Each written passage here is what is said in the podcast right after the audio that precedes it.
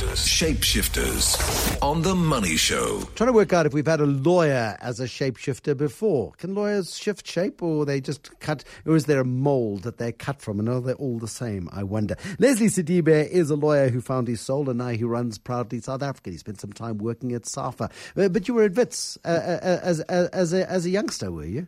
I was 17 years old when I went to law school. 17. Yes. So you did all right at school. Uh, not too badly, not too shame. I do have matric. Well, that's a relief. It Are- helps. Are you a doctor? Um, working on that. Okay, excellent. Are you, are you seriously? To be, uh, like a real doctor? I'm working on that. You're working on it? Yes. Okay, but like honestly? Or like, it's, it's important that we tell the truth.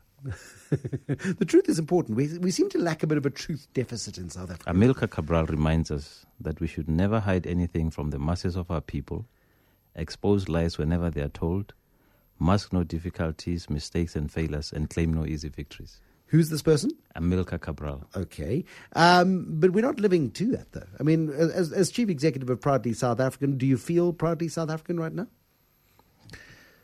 I am concerned about the trajectory. Um, certain things about South Africa are concerning. Um, but I think overall, when you beyond the headlines and you look at the story that South Africa has to tell, I think President Zuma eloquently put it um, this way. He says we have a good story to tell, and I think we do. Um, if you think of South Africa before 1994, Yep. and you look at South Africa today, we have we have we've um, there's a lot that we've accomplished in the 20 years, um, and for many years we were the darlings of the world. Um, Did that make us lazy?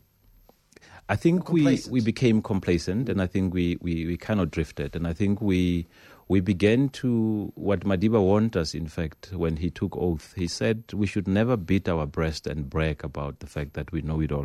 In fact, here's another interesting quote for you, and this is. Um, by Minister Trevor Manuel. He says South Africa has the means, the goodwill, the people, and the resources to eliminate poverty and reduce inequality.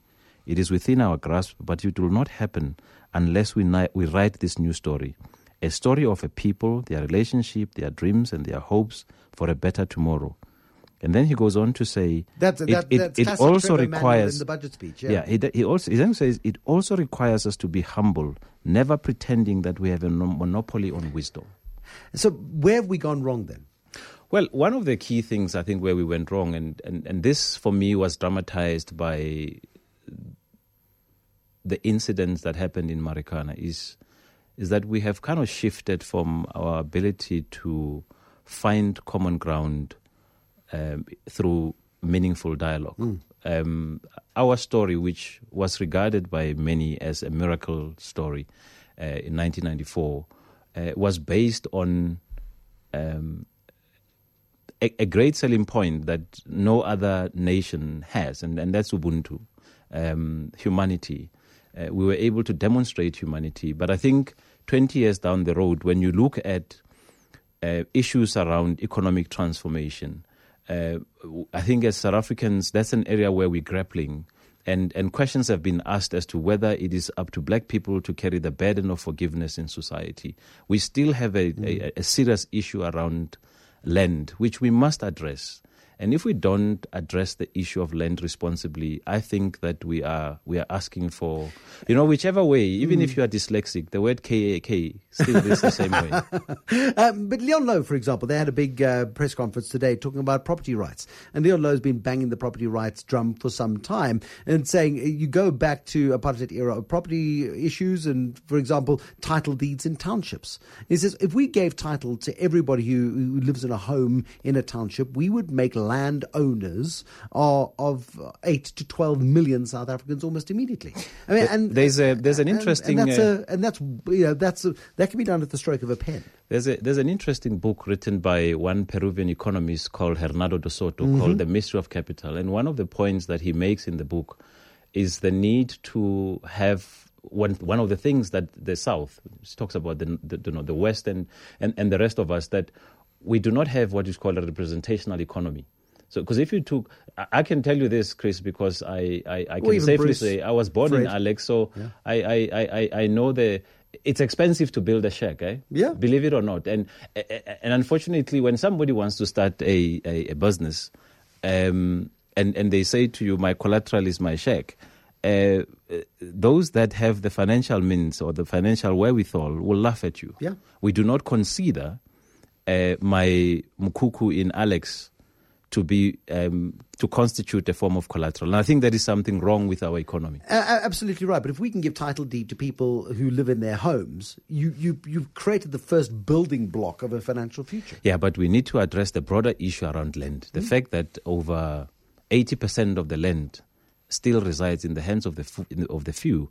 I think it's it's it's it's it's a historical injustice that must be corrected, and I think it but, will require goodwill on the hands on the part of those that have that land who acquired it as who are beneficiaries of the 1913 Land Act mm. to, to, to really come to the table. We must all, as South Africans, understand that for this thing to work, unless if we want to become another another Palestine and Israel. You know, I, I, think we need to, to deal with these issues in a very responsible way. But, but land reform up until now has been patchy. Um, and extremely pedestrian and, and, and frustrating. and it's been, but but but where there has been land reform, um, the results have not been spectacular. It, it has not, pri- primarily because you see, here's the point I want to make people are frustrated, and you only become frustrated when you have invested in something. You see, when somebody does not have shares invested in a stock exchange, or if mm. whether it's a Microsoft uh, uh, shares, share, I, I, don't care about their share price. If I don't have Vodacom shares, I don't care about the Vodacom yeah. share price.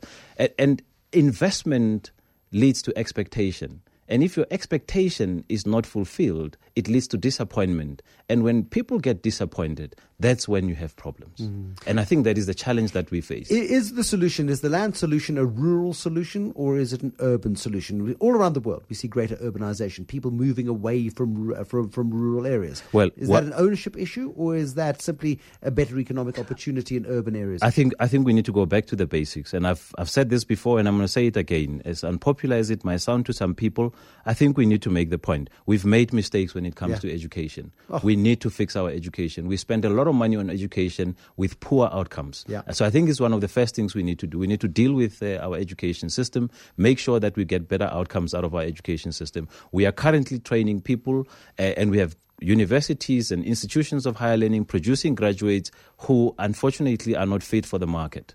Uh, so, and, and if you really have to go to the substance of it all, is that we, we need to address fundamentally the education system. We, we almost need to go back to uh, our friend across the road, Robert Mugabe, and say, what did you do right? But and that was the, the genius. I of, mean, of 1980. In, absolutely in, in, Zimbabwe. Absolutely, because if if if I mean today, an average Zimbabwean is is better educated than an average South African and yet we brag about the fact that we are a leading nation. I don't think I, so. I think those are some of the basic things that as South Africans we we really need. We need to go back to basics. We need to fix our education system. Uh, the fact that you have a, a, a matric pass rate of thirty percent. I mean, I, I ask you with tears in my eyes, would you take your own son to be circumcised by a doctor who passed at 30%? I know I wouldn't and I think for me that is that is the, that is the, the nuts of the problem. Back to the back to the opening question: Are you proudly South African? I am. I, I, I love South Africa. I, I, I you know I am one of the greatest love affairs that anyone can ever have is with their country. I love my country. I love the people of South Africa. We are an interesting people.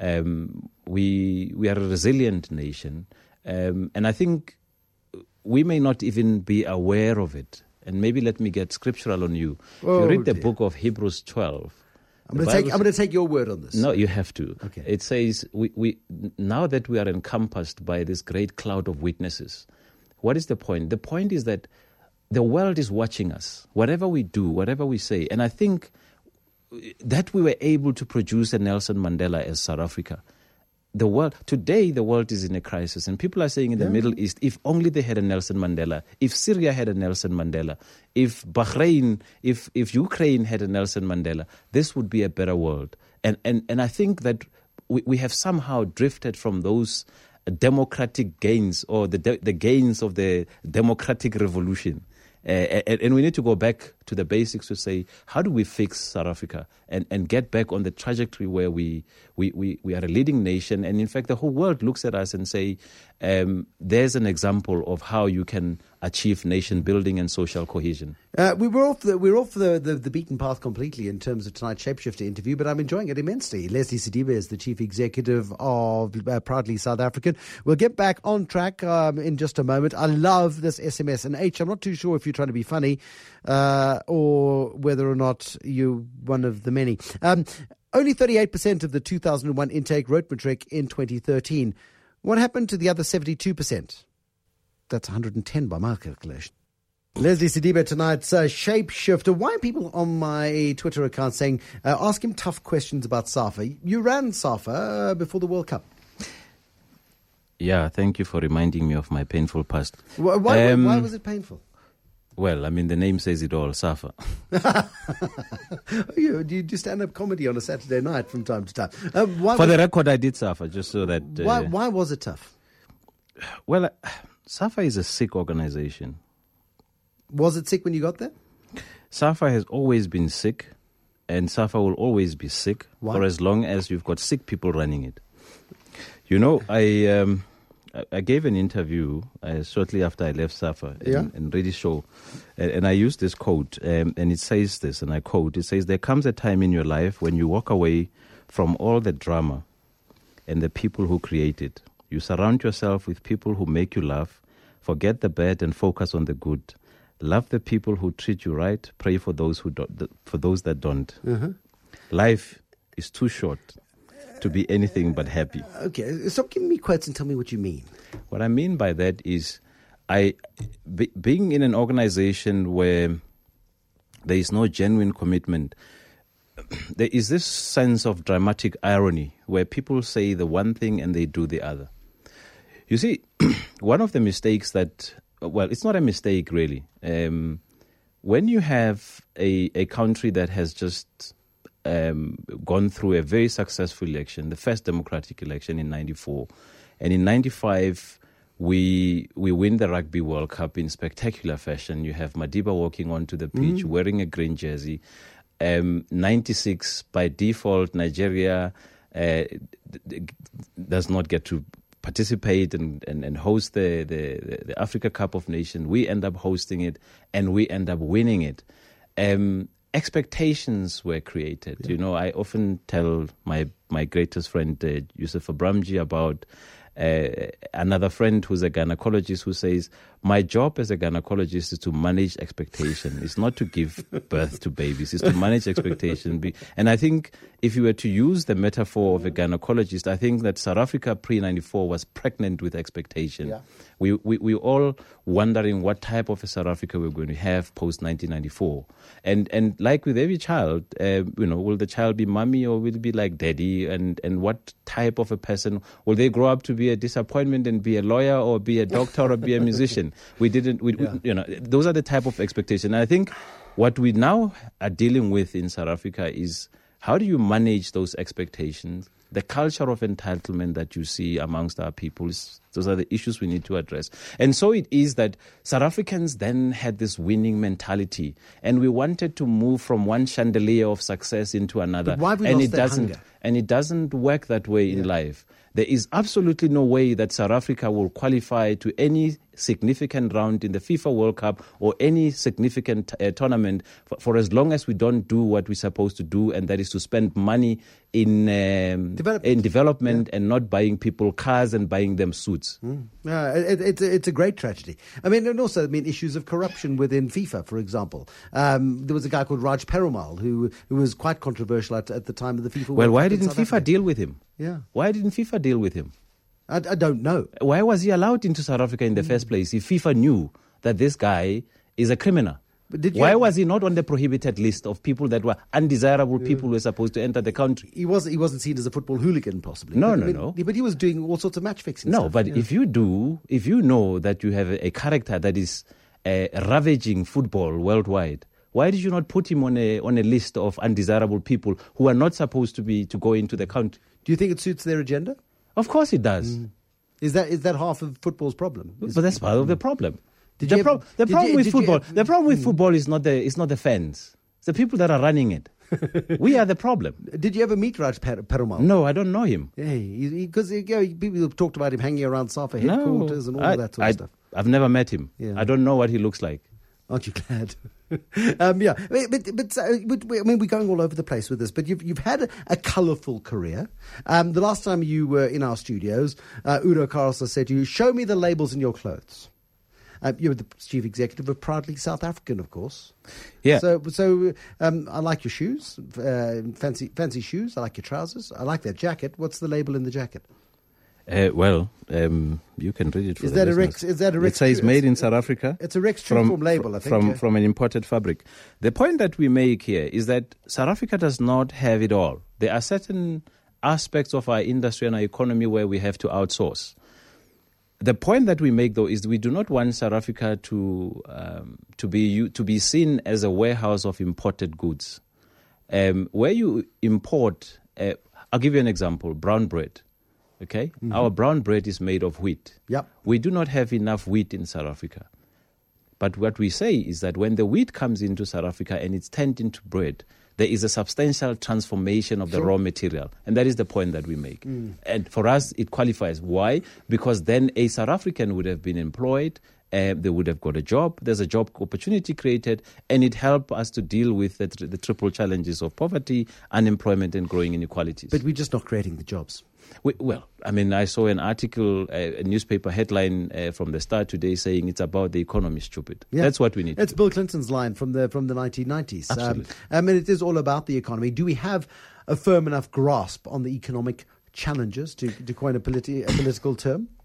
Well, here's my, my view. I think that from a policy standpoint, um, I think we've got, it's not perfect, but I think we've got a very solid policy framework. And I think we need to congratulate government that we have very strong macroeconomic policy framework. Yeah. The problem we have in South Africa is the deficit of implementation. Yeah. Is this, we, we, we simply do not get to doing what is on paper. Why don't we do what's on paper? Do, do we lack the skills? Do we lack the political will? Do we lack the ability to do I it? think political will is part of the problem. Um, and, and you see, it's a leadership issue.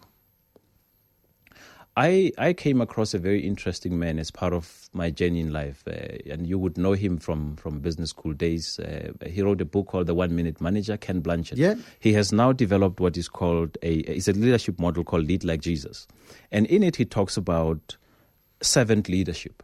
You see, servant leadership, Bruce says, it's not about me, it's about the people or the people. It's about the people. If you can understand that fundamentally as a leader, I am called to serve and not to serve my own interest. And I think that is where we are lacking as a nation. Leadership is exemplary. That's absolutely crucial. It is absolutely, and, and, and this is not leadership only in political terms. It's also about leadership in business. Well, it goes to Lead SA. It goes to the principles of Lead SA. Absolutely, Each one of us. because we tend to be Yeah. very hypocritical in, our, and I, presumably because we are paying tax to government, that's why we we complain. But fundamentally, if you have a CEO that rakes up millions and millions of uh, of bonuses, and you have your low level employees who are fired because hey we're trying to save costs so your ceo can have more money we are asking for trouble Yeah. once again whether you're dyslexic or not the word kak still reads the same way Leslie Sedibe, we're going to leave it there. He's the chief executive of Proudly South African. An unusual shapeshifter interview this evening, but there's lots to talk about. Leslie Sedibe, who trained as a lawyer, as he's got a tax qualification. We need a head of SARS. I wonder if he'd be. do, do you know how in i got to study that uh, do the llm in tax I had a meeting. I was in the music industry at the time, and gee, we were under siege.